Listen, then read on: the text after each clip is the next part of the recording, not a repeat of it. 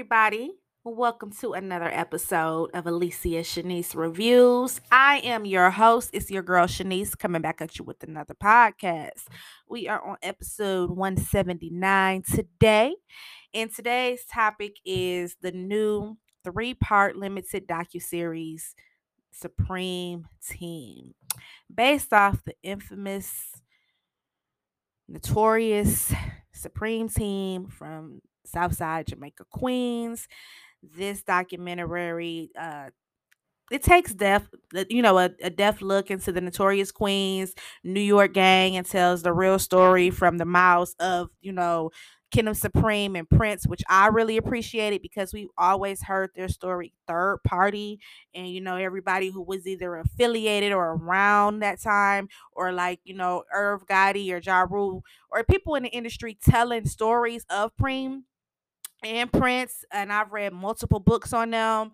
So it felt good to hear their words. A lot of this information that was in the docu series I had already knew, but it was some interesting details in there that I was not aware of, and it just felt good to watch a documentary produced by Nas, who is from Queens. LL Cool J was in there, and you know, hear it coming out of their own mouths from this um Kenneth Supreme and Gerald Prince. So it felt really good to do that. Um, so we about to get into it, break it down, dissect it like we do over here on this platform. And um, I will be off for probably about another week after that. When I come back, we're gonna do another music talk show, and we're gonna continue with our mafia marathon until the Power Universe returns. So next up on that um, mafia list, we got Casino and Bugsy. So that's coming up and that'll be out in about a week because I'm about to go out of town. So I won't get that in for about another week. But your girl got y'all. I already did um Fear City, New York versus the Mafia, the documentary. We did Goodfellas, Donnie Brasco, uh, the Gotti movie from 1996. So those are uploaded if you guys want to check those out. But we about to jump into the show. As always, if you need to hit me up, Alicia Shanice's Facebook, Alicia Shanice Reviews for Instagram, email Alicia Shanice Reviews 13 at gmail.com. You can always inbox, DM, or email me for any requests you might have that you would like for me to recap. That could be a TV show, that could be a documentary, that could be a movie. Hit me up. I'll check your request out and get it out within a week. Or you can just hit your girl up and say what's up. That's always cool too. Um, and don't forget about those fire ass playlists I got on Spotify. Check those out. If you go on Spotify, it's free. Just put in Shanice Loves and you can check out all of my music playlists. I have every genre because your girl, I got some long ears. Okay. So on that note, let's get into the show and let's talk some Supreme Team.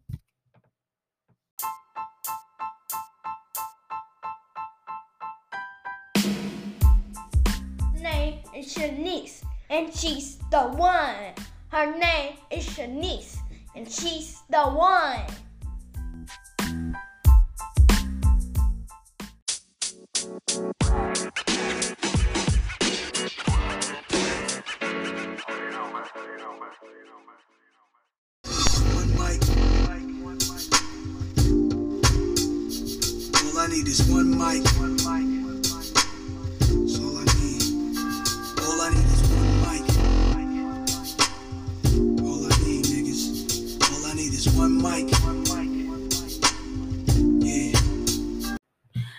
Right, y'all, let's talk about it.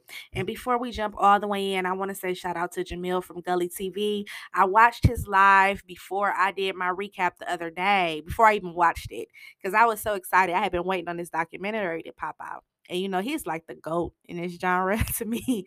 Like he's interviewed the the most notorious hustlers from that era.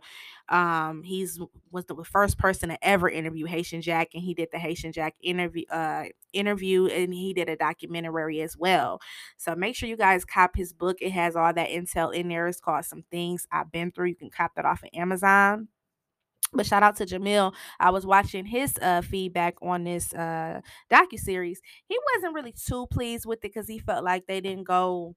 They left a lot out and I think I can pretty much see why they left it out after watching it um and getting all the way to the end i'm like okay it makes sense why they did it that way but i always respect his opinion he even went um and did a live with uh, Brian Glaze Gibbs, who was affiliated with Fat Cat, and you know that was around the whole Supreme Team era as well. And they broke down, you know, a lot of stuff that they did like about it or didn't like about it.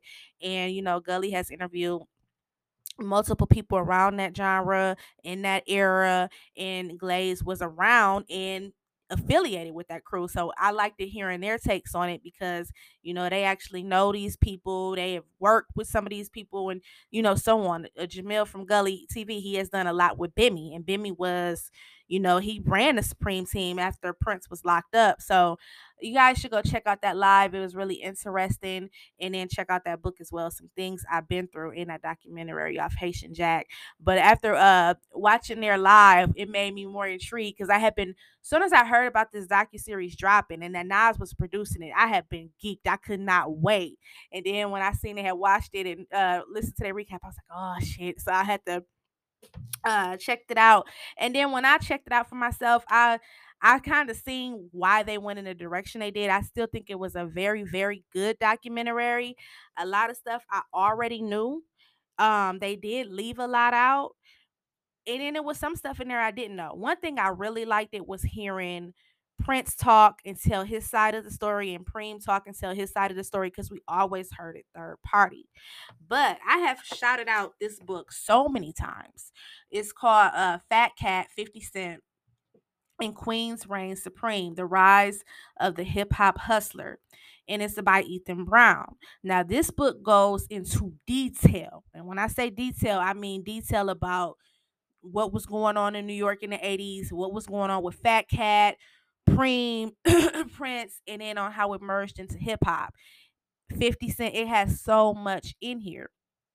And then before it gets to the prologue in the beginning of the book, it breaks down the players in the game in the 80s and has like a little brief description. So I wanted to read um Kenneth Supreme McGriff, aka Preem. They have him listed as the CEO of the crack dealing crew called the Supreme Team. After his release from prison in 1995, he became a hip hop entrepreneur who went into business with the Inc's Irvin Lorenzo on a straight to DVD movie called Crime Partners. And then for Gerald Prince Miller, it has nephew of Kenneth Supreme, McGriff, who ran the Supreme team while McGriff was in prison. Now, Marie Fat Cats as well. It says Lorenzo Fat Cat Nichols, the most feared and powerful hustler in Southeast Queens. The Nichols organization not only netted millions from the sales of crack, cocaine, and heroin, but also supplied competing crews such as the Supreme Team with drugs. And the list goes on. It breaks down all the players in that in that era and what they were about. This book is one of the um, this book is one of the most fire ass books I have ever read when it comes to that true crime urban genre. This book is it. Um, this is based off police wiretaps I'm sorry, excuse me. This is based off police wiretapes, um, exclusive interviews with drug kingpins and hip hop insiders, and it's a lot of untold stories in here. So I'm telling y'all, check this book out. Fat Cat, 50 Cent, and the Queen's Reigns the Supreme. Um, the rise of the hip hop hustlers. I bought this about shit about seven years ago. Um, I read it twice. Um, another good book that goes into a lot of um intel and it's mainly in hip hop is that Prodigy's book. Um that Prodigy book, even if you don't read a lot, um his audio book, it reads like a fucking movie. It reads like a, a fucking movie. But anyway, let's talk about the show, the documentary. so this was a three-part docu series.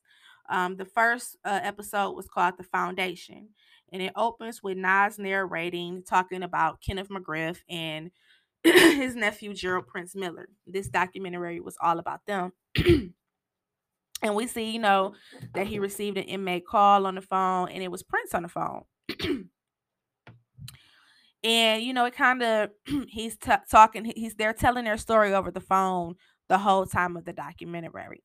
Money, power, respect, the American dream was the supreme team. They were neighborhood superheroes. They were young, uh, you know, it was a lot of young kids, women, etc. They worship them. And we even see LL Cool J in here. And we see that Prince has been incarcerated for 32 years since 1990.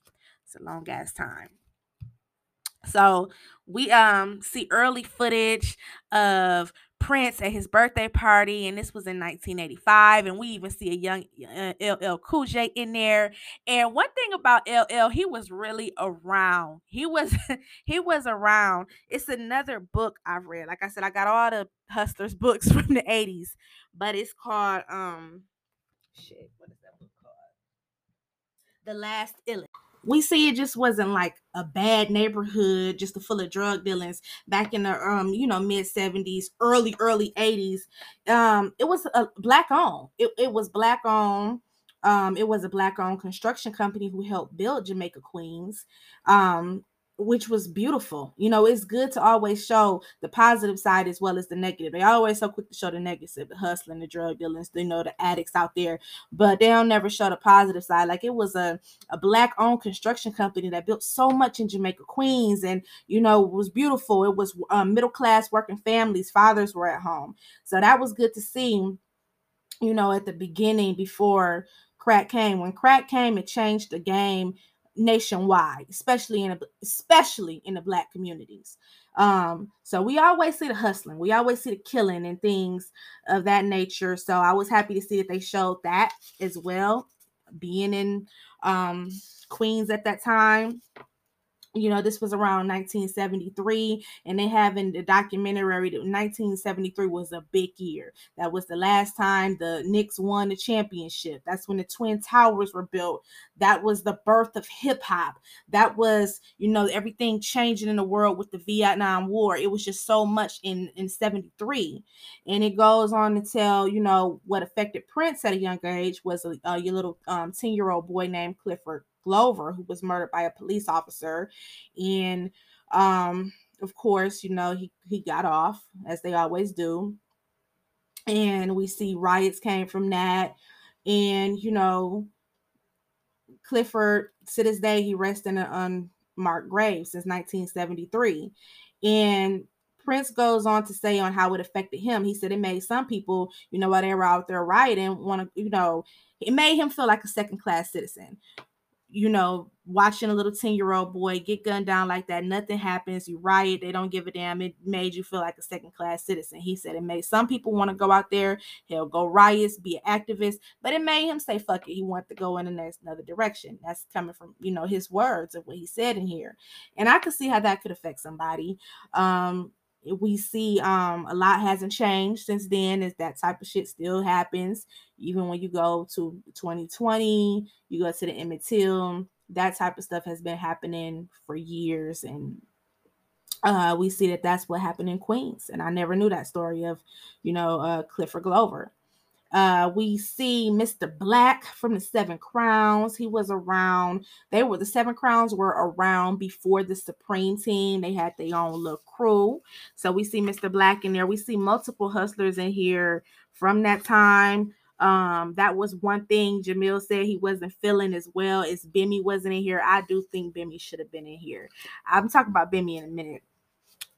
Um, I love the fact that they introduced um the world to because some people don't know but in this documentary how they shed light on the five percenters the nations of gods and earths um you know having knowledge of self and most of the supreme team they had they they were five percenters and supreme got his name from somebody named supreme who had given him the knowledge so you know he took it on he took his name on as a form of respect and you know he had to hold that name up to high regards because that's who he got his name from, who gave him knowledge itself. So I was so happy that they put that in a documentary because the five percenters is a really big deal in New York.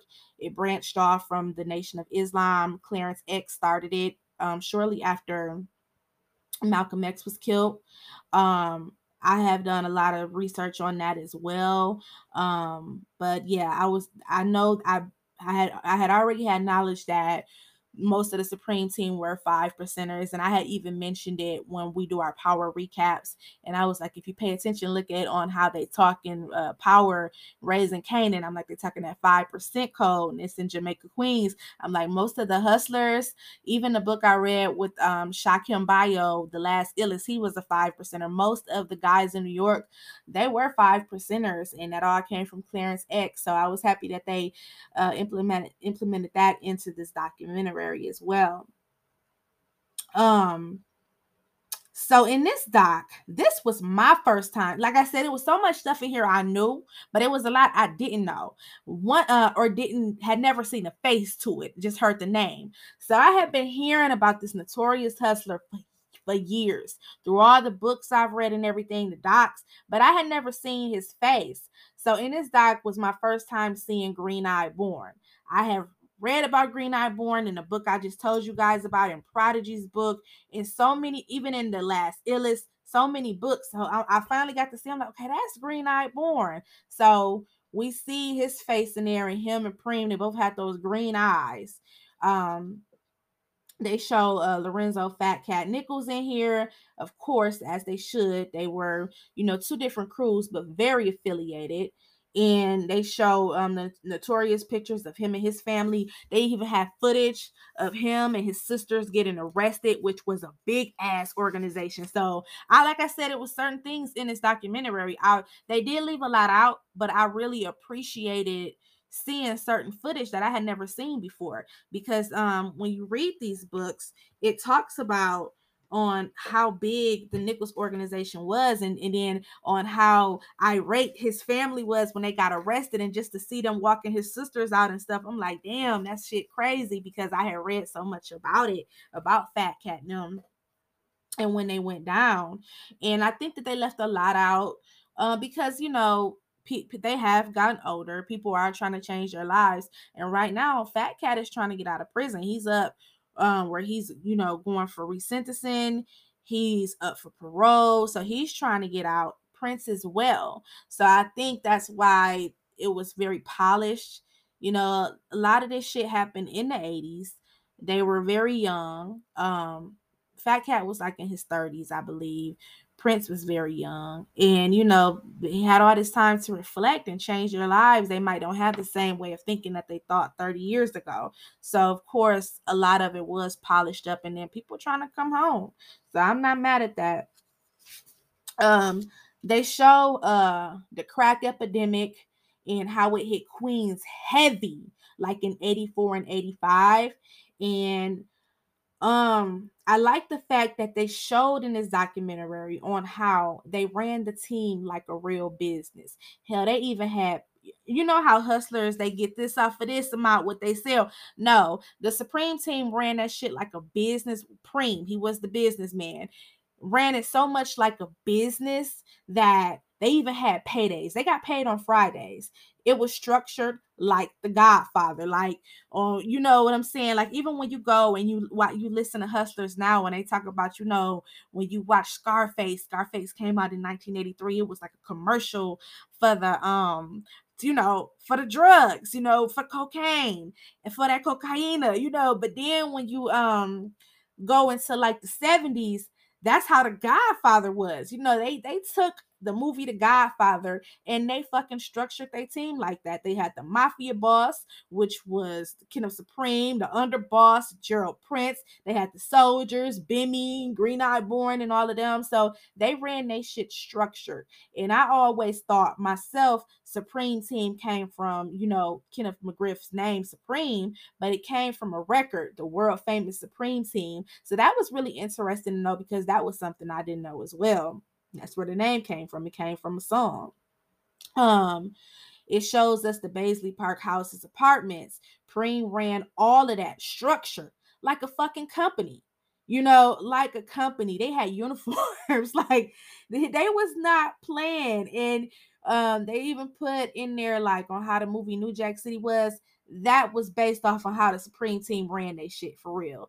And I know that they did that in Detroit as well. It was two brothers. I can't think of their name right now, but they was on some New Jack City stuff too. You know, when crack came out, air air all the hustlers nationwide they had their own the General Motors shit going on off crack. You know, like it was booming. But he ran these apartments like a structured company. And um they had they they had paydays.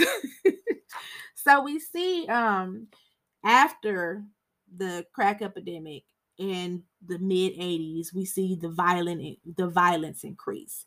And remember when it first came the documentary first came on it said on how you know queens was like a middle class neighborhood. It was a nice neighborhood. Well shit that shit went down quick. Soon as crack hit you know you had mothers wives who were looking like zombies. You know you had husbands men who worked went to stayed at home and then all of a sudden they're walking the street like crack. It was a different type of high and it, it went quick. So i like how they um put it on how crack changed the game. It was the storm at the right time. And in the mafia you had to become you per se a made man to get to a certain level. Like if you in the mob, you gotta be a soldier first, then you gotta work your way up. It's certain rules you have to go ahead. They even have to open up the books before you become an official made man. You can't just go and join the mob, basically. But with the crack game, it was just so easy to be in there. Anybody could be a dealer. So um, we see in uh, apartments on how they had all of the mailboxes. You know how all the apartment mailboxes together, and when the mailman would go put the mail in there, it was crack drugs in each um in each mailbox. And one time, an off- the officer was in a documentary, and he was like, "Hold on," when he seen it, like, "Hold on, hold leave it open." And he was like, "Uh, uh I ain't finna open shit. I'm about to close this back up. You ain't finna get me killed." So even you know, saying the mailman, he was so scared, he wouldn't even say anything. He just opened it up. He seen the drugs, he ignored it. He put their mail in, and he went on about his merry day. I mean, the shit was really structured. They had all of the mailbox full with with dope. So as the doc goes on, we see um, you know, these uh notorious hustlers, they had so much money and clout more than celebrities, more than rappers. They were fucking street celebrities off tax-free money. They had more clout. You know, if you go, you know, picture going out now when who is the biggest rapper now? Uh, who all the young girls like? Uh, what? Um, I'm say Durk. You know what I'm saying? You go to the to the club now, you see Durk or Drake or something. If they went out back then, the ladies they did not want you know what I'm saying, the rappers, they wanted these men, they wanted these notorious, they these were fucking street celebrities, you know, like Alpo name, the people can say whatever they want about Alpo, but his name still ring bells to this day. They can call him all the rats and all that other bullshit they want to call him, but his name still ring bells. He had that charisma, he had that swag, and he was still a killer. And he could still pull most of the rappers today talking all that stuff, chicks to this day. Like it just was what it was and that's um well, I don't want to get talking about Alpo because that's a whole nother story, but it went on. That was just the um the first part of the documentary, and that one was called The Foundation, and just talking about how it all came together. Um and we're gonna move to part two. Uh, something yeah, but this was a um this was a really really good doc. I appreciated it. They like I said, um Jamil was right. They did leave a couple of things out, but I see why they French um up for where he might can get out. So of course we want to see him home. So yeah, this one was called the foundation. Then we moved on to part two, and this was war and peace. And we see Judge Sterling Johnson Jr., Eastern District former federal prosecutor. we see him, you know, he went through a lot with the preem team um, back in the 80s. And he was on them so hard. We see even they showed a picture of Carlos Lehder from the Medellin cartel. They had even put a hit out on him, and he lived in Queens. So that shit was crazy. And um, Speaking of the Medellin cartel, Pablo Escobar did used to send some of his sicarios over to New York. Actually, one of his main hitmen, La Quica, Lakika actually was arrested in New York when he got um arrested. He was arrested in uh U- in the US in New York. So I can definitely believe that. He even sent a hitman to kill um Barry Seal in uh Baton Rouge. So Pablo would definitely send his sicarios over here. So when they had that in there and I seen a picture of Carlos Lehder, they was like, yeah, the Medellin cartel was after him. I'm like, oh shit. But Pablo would send um his sicarios over here. So um we um see he even goes on to say, you know, because at this time he was a former prosecutor. Um, he went on to be, you know, the judge, but at this time he was still a prosecutor and he was coming after them heavy.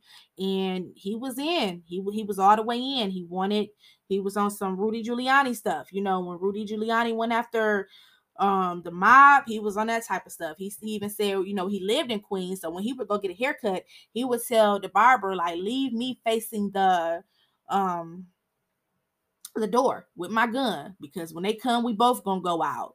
And you know, at the end of the day, he was he took an oath to protect and serve and be of the law. He was doing his job. You know, some police officers, all of them weren't dirty. All you know, all the judges weren't dirty. It was you. You need police. I don't give a fuck. You know, you you do need police in your community. You do need to protect and serve your community. So you um it's not just no FR police. You know, you had some really good black cops. Actually, somebody from the Supreme team actually went on. I've been um, listening to his interview. He was a soldier in the Supreme team and he went off to join the military. And he actually, when he got out of the military, he was in this documentary too. He actually became a cop. So you do have some good cops out there who um, just want to go and do their job. And I was listening to Sammy the Bull and Michael Franzese, who were part, um, you know, they were Michael Franzese was a captain of the Colombo family. Sammy the Bull, you know, he was the underboss of the Gambino family. And they even say you need police. And, you know, if the police win fair and square, head, they have a job to do. So it's not just no FR police. So civilian, he was a civilian, this man, Judge Sterling Johnson, and he wanted to protect his community. You know, a lot of people were not happy. The crack epidemic, it ruined the black community. It destroyed it. So you know, you did need people out there to try to protect and serve. And unfortunately, a lot of them did lose their lives as well. If we just going to keep it all the way real, you have a lot of brothers who went incarcerated, been incarcerated since the 80s, were overly charged. But you have a lot of innocent civilians who lost their lives. So, but then when you look at the bigger thing, the bigger picture of it, how did it get over here? What was the reason it got over here? You know? So you know, you put all this stuff in a young person's hand who never had anything and, you know, only can see Dynasty and Dallas and shit on TV, and then they can just get this money like this. They didn't know they were ruining the community. A lot of these boys were young. These hustlers were young, you know. So you have to look at the whole effect of it. You can't just say, "Oh, they're drug dealers. They have to go to prison," or "Oh, they did this." It's the grand scheme of things. You have to look at the bigger picture of how did the drugs get over here. We didn't get the planes to go over there and get it, you know. And then when you look at the Contras and all of that, it goes so much deeper. And when you look at the people who brought it over here, where are they at now? And then when you look at the Pablos, the people who were at the cartels, what happened to them? And then what happened to the black and brown community over here? It's, it's the bigger picture of it. But anywho, we go on and we see the um, it shows how they rated um Preem's it goes to show on how they rated Preem's going away um party. And um they rated him, took him in, and when they took Preem in, that's when Prince took over. So Prince became the boss when Preem took over. Preem still running shit, would give him orders, but um Prince was no joke. They I I have read that so many times that's why I was so intrigued hearing his voice and hearing the way he talked because they say Prince was no joke. And he said he would listen to everything Preem had to say, except when he said, okay, that's enough, calm down. but they say Prince was no joke. So it shows the raid on Preem and him going away and uh, Prince taking over. And it also shows the murder of Edward Byrne, the rookie cop, which was very, very sad. Um, and you know the murder of edward byrne that changed the fucking game and it became so political like it was very very sad it was very very sad but that murder changed the game the murder of edward byrne that's when the TNT units were brought in. Um, it became political. George Bush, when he did his campaign, he walked around with his badge. Um, and Supreme, Prince, Fat Cat, they actually had nothing to do with it. But it became so political that it was no, even if you didn't have anything to do with it, if you were any type of affiliation, if you sold some weed in Queens, they wanted to bring you down if you were around that era, especially if you were affiliated with Supreme, with Fat Cat, even though they really did. Supreme didn't have anything to do with that murder. Fat Cat didn't even have anything to do with that, you know. So Fat Cat had his own crew. Supreme had his own crew, but you know, somehow in the eyes of the law, they were all going down for this. This nothing would ever be the same again. You know, Fat Cat was not a part of the Supreme team. The Supreme team was not a part of the Nichols team. It's just they were affiliated. They were all in the same era. They were all hustlers. Um, you know, a lot of hustlers run together. I don't mean they're part of the same crew, but in the eyes of the law, they was all going down and nothing was ever the same after that. So after that, everything changed. Times were changing. That's when they got the um, bringing in, uh, you know, the Rudy Giuliani era. He came, he changed the game. He changed the game for New York, period, especially with the mob. Like Rudy Giuliani did not come to play. And you know, times just got to changing. And that's when they brought out the stop and frisk.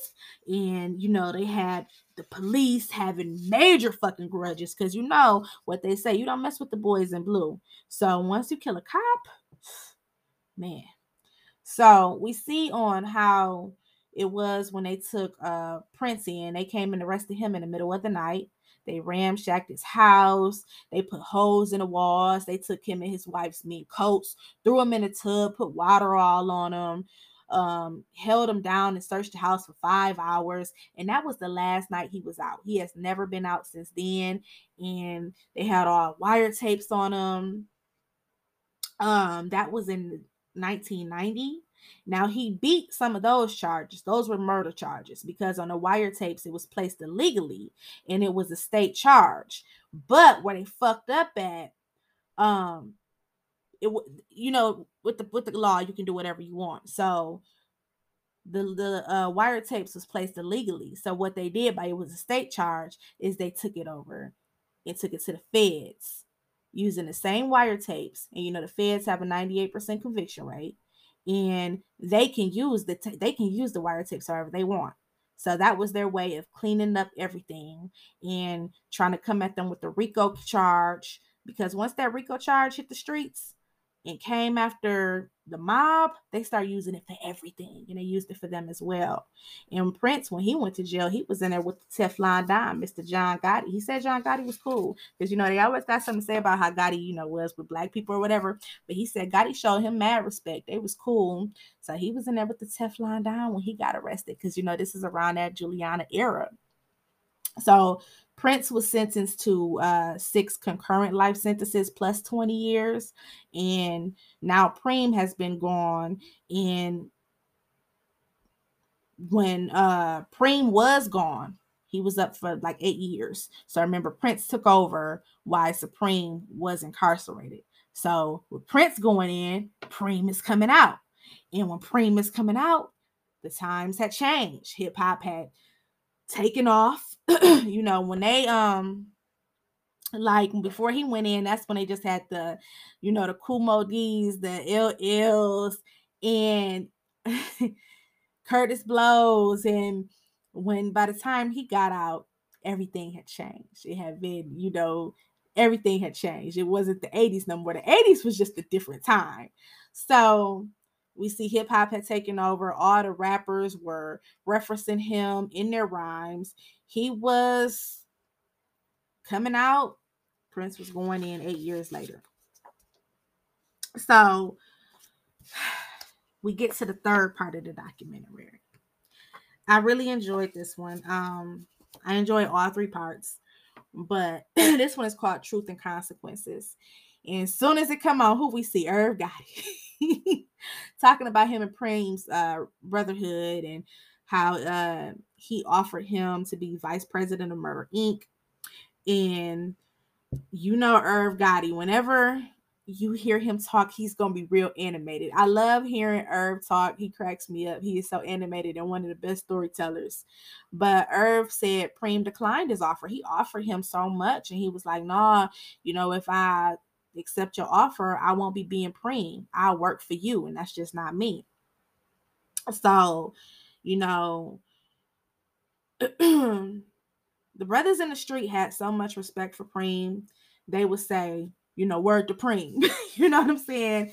But when he got out, people really did want to look out for him just because of how much respect they had for him. You know, his name did hold high regards. Like they would say word to Preem. So, you know, of course, of course, you know, they were young boys mesmerized, looking up to the hustlers. And when they get out, of course, everybody want to look out for Preem, you know. But times had changed, and he was, you know, going into trying to be an entrepreneur. He uh I don't care what you say, it might not be right. Of course, it's not right selling drugs, but a lot of those hustlers organized like on how they were. They could run their own fucking CEO. They could be a CEO of their company the way they, they ran some of their drug dealings, you know. But um now we see with him being locked up in the 80s and coming out in the 90s, that's a culture shock by itself. The 80s was something different, especially for the hustlers. So Irv, he was a DJ. He was from Hollis, Queens. And let's not get it twisted. In the late 90s, early 2000s, Murder Inc. was the shit. I know a lot happened with them, but Murder Inc. was the shit. We're going to give credit where credit is due. Irv was so animated throughout this whole documentary. I just love the way he tells stories. And um, he goes on to say on how he even came up with the name Murder Inc. was from watching something with the mafia on Lucky Luciano. And once he got the stamp from Ja Rule, like, yeah, Murder Inc. sound cool. And then, you know, call Hove because him and Hove had a really good relationship. And Hove said it was cool. He knew he was onto something. So, you know I'm saying? It wouldn't be talking about the Supreme Team documentary if they ain't bring up my main man, 50 Cent, Curtis Jackson, and they brought up the Ghetto Quran song. And to me, Ghetto Quran is a really, really, really fire song. Like he's telling the story of Jamaica Queens. You know, Prince was the businessman and Prince, you know I'm saying? Like that song go hard, but they bring that up. And this was interesting because I had never heard Preem's side of it. And he said, um, out of his own words, that you know, it was a lot of prior discussions before the shooting happened. Um, and you know, now 50 Cent is actually currently in the works of doing something with Benny about the Supreme Team. I don't know if that's one of the reasons why he wasn't in the documentary. I, I think that um, I just watched the Bimmy interview and Bimmy was saying Preem don't really talk to him because of his relationship with 50 Cent. But that's gonna be interesting. I'm gonna see, you know, we support everything 50 do over here. Um on this platform, but I can't I like listening to Bimmy. Um I really enjoyed this documentary listening to Prince and Preem in their own words as well. But it's gonna be interesting to see on how they do that um with Bimmy's story with 50 Cent telling it. I, I know Fifth gonna do something authentic, of course. You know, he, he this was his neighborhood. But uh, I felt like Bimmy should at least been in here. He was really a, he was really a1. He was he was one of the top. So I wish he they did have his name in there when they broke broke it down on how you know the structured it was. They had his name all through it. They showed pictures of him, but he wasn't in here. But it felt good to see Green Eye Born because I had always wanted to know how he looked like. Um, I had read so much about him. And I know for a fact that's one that's one of the problems uh Jamil from Gully TV had with this documentary. He felt like Bimmy should have been in here. And that's what him and Glaze was talking about. You guys should really check that um, live stream out. It's on Glaze channel, uh, Brian Glaze Glibs. I think they should have had him in uh, in here as well. Um, but it shows on how Preem got out and he did a movie um and produced it. Uh it has some great people in there. It had some great actors up in there. Snoop Dogg. It had some everybody in there. Um, it was called Crime Partners, and it was based off a book. And Irv and Hove, you know, they um put some money into it. So we see they bring up, you know, E Money Bags, the recording when he was murdered, which stemmed from a car deal, and the car deal went wrong, and Black Just was killed off of that. Um, and you know, it was payback for that. Black Just was Preem's right hand man, very respected. Um, he was one of 50 Cent OGs, one of his mentors. Black Just looked out for Fifth a lot and E Moneybags was a was a hustler. E Moneybags they say was real official. And if you guys want the story as far as on that side, E Moneybags was really really close with Prodigy, and he breaks that down in his book as well. So I'm telling y'all, the books I be reading, that's how I be doing shit. I just love reading all this stuff. But um, as far as like the E Moneybags on their side, Prodigy really breaks that down, but E Moneybags they say was official, and Black Just was official. And when Black Just got killed it was an accident. He wasn't trying to get Black Just.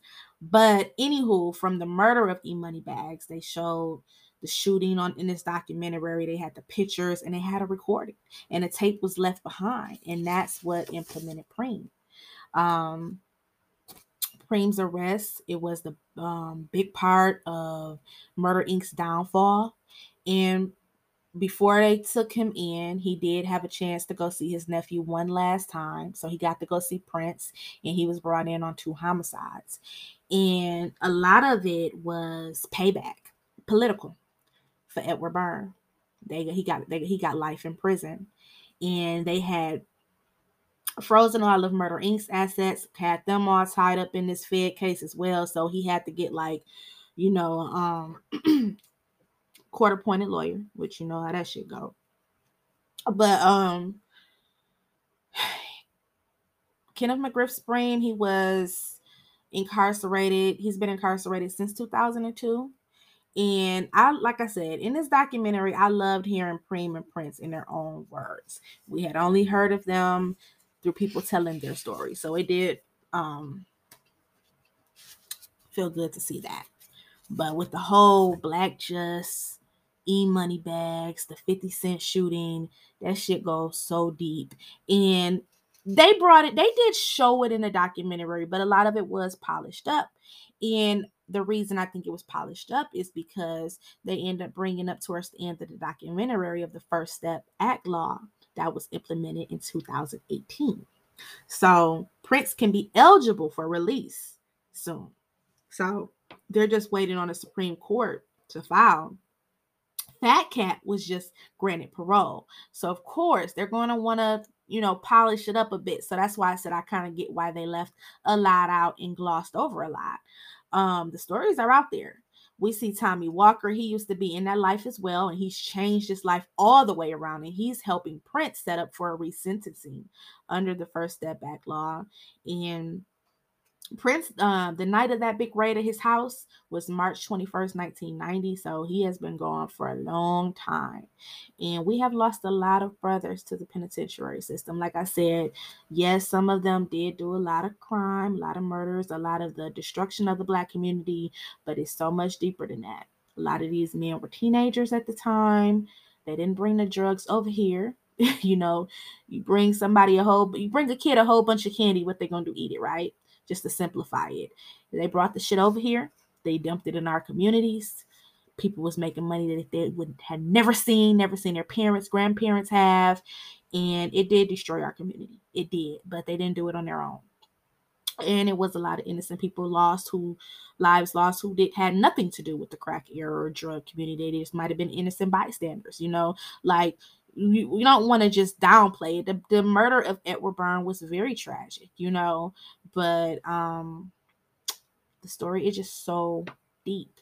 And from that murder, Supreme, he was like the last one out from that era. And it was like, no, that was payback. I remember watching an interview with Chaz Williams, and he was like, you know, a lot of that was payback. And Chaz Williams was official as well. Uh, check out his story. He's from that era as well, Queens. And look at the mayor now in New York. You know, you can change your life around, you know. Even when I look at the guy uh who, like I said, he was a part of the Supreme team, the Supreme team, and he went to go be a cop. What is his name? Hold on, I'm gonna tell y'all because he's doing an interview now. And he was in this documentary. Um, getting this name put up. Bear with me, guys. I'm coming.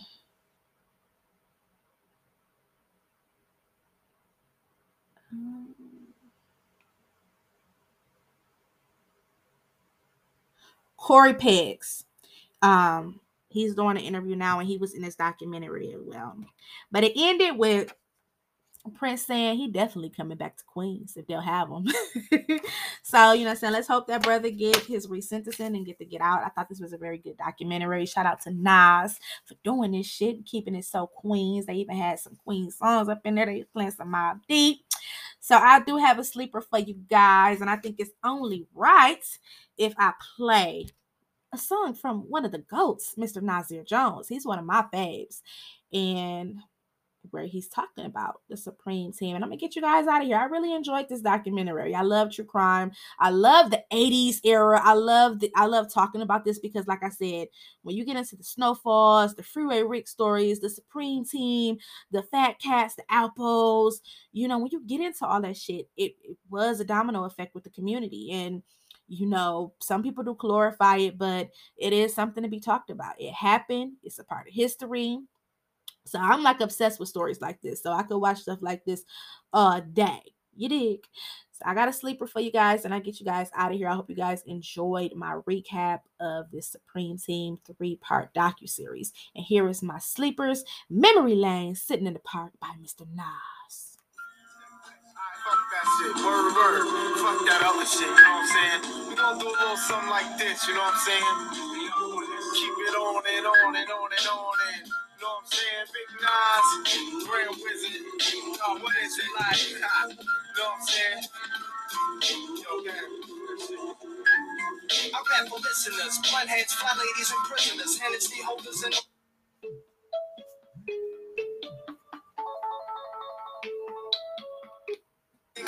be. Unofficial, that old Louis tie. I dropped out of Cooley High, gas the vodka, cocaine, pie. Jungle survivor, fuck who's the lava. My man put the battery in my back, a difference from energizer. Sentence begins to tint it. With formality, moderation's infinite. Money wise of physiology. Poetry, that's a part of me. Retardedly, Bob. I dropped the ancient manifested hip hop. Straight off the block, I reminisce of walk jazz. My man was shot for a sheep coat. Chocolate blessing, make me see him dropping my weed smoke. It's real grew up in white life, the times of white lines, the high pipes, murderous night times, the night fights, and white crimes. Chill on the block with cold strap. With my beef that's in the drug money market interact. No sign of a beast and a price law. I guess that means peace for niggas, no shiesty rights to just snipe ya. Start off the dice, roll and match from crap to CeeLo. Was I bet solo the dudes, nothing below. Peace, peace, God. Now the shit is explained. I'm taking niggas on a trip straight through memory lane. It's like that, y'all. It's like that, y'all. It's like that, y'all. Coming out of Coming out of Queens, bitch. Down, lane. Coming out of Queens, bitch. Queens, bitch. One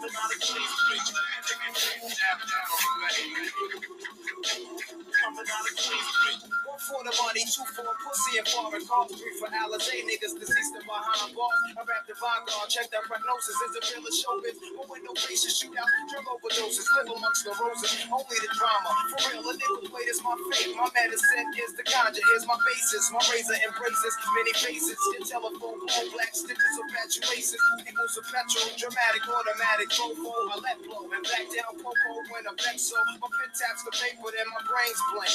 I see dark streets hustling brothers who keep the same rate, pumping for something. Summer prosper, surveil judges, hanging niggas, like uncorrect bells. For direct sales, my intellect prevails. From my hanging cross with nails, I reinforce the frill with lyrics that's real. Word the Christ, a disciple of streets, trifle on beats. I decipher prophecies through a mic to say peace. I hung around the older fools while they sling smack the thing fast. They spoke a fat cat, that niggas name me Bell Race Blacks, a face scream about Supreme Team on Jamaica Queens thing. Uptown was outlaw, oh, son. Heard he was kingpin, yo. For rappers real, watch the herbs stand still. Never talking the stakes, cause the words a man kill. True in the game, as long as blood is blue my vein. I blow my Heineken crew to my deceased crew in memory lane.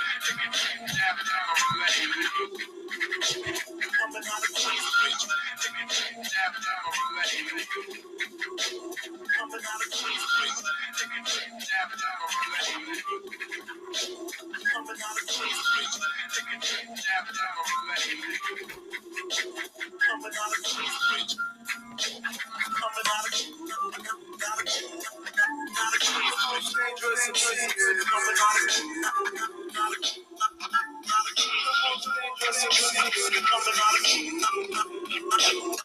All right, that was my sleeper in my Joe Budden style. Shout out to the motherfucking Pod Father Joey. That was Memory Lane, sitting in the park by Nas. Shout out to Nas for putting this thing together. Um, this was a really great documentary. Um, if you didn't know a lot, you this was good for you. I I I, I knew a lot because I like this is my genre. I love stuff like this. So I had read the books, read a lot of documentaries, watched a lot of interviews from notorious hustlers. So I had knew a lot, but some stuff I didn't know. But one thing I did love and appreciate it. I love that Nas produced it. He's from Queens. I loved hearing Preem in his own voice.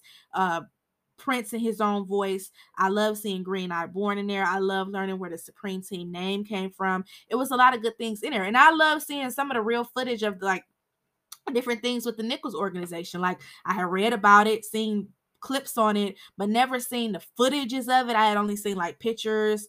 Um, so yeah, it was a really, really good documentary. I enjoyed it. I hope you guys check it out. And if you know don't have Showtime and haven't had a chance to check it out, I hope you guys enjoyed this recap. I won't be on for another week, and I'll be when I do come back, um, we will continue our Mafia Marathon, and we're gonna do Casino and Bugsy. But for now, you guys got time to catch up on my Gotti recap, my uh Donnie Brasco, Goodfellas, and The Fear City. Power comes back August 14th. I was supposed to start back recapping Cruel Summer, but it has not dropped out yet.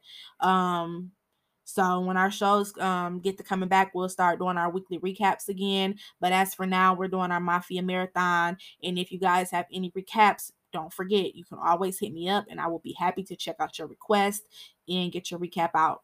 So, on that note, I hope you guys are enjoying your summer, keeping them positive vibes, protecting your energy, and, you know, just enjoying yourselves. Life's too short. Just try to stay up, try to look at the bigger picture and the best out of every situation you can. It's a lot of shit going on. Try to keep you try to try to stay up. Try to stay up. Try to keep them vibes up. Thank you for your support. I love my podcast family. You guys are dope. Thank you guys for holding me down. I will be um back in a week. And it's your girl, Shanice, and I'm out. Help you enjoy the show with your girl, Shanice.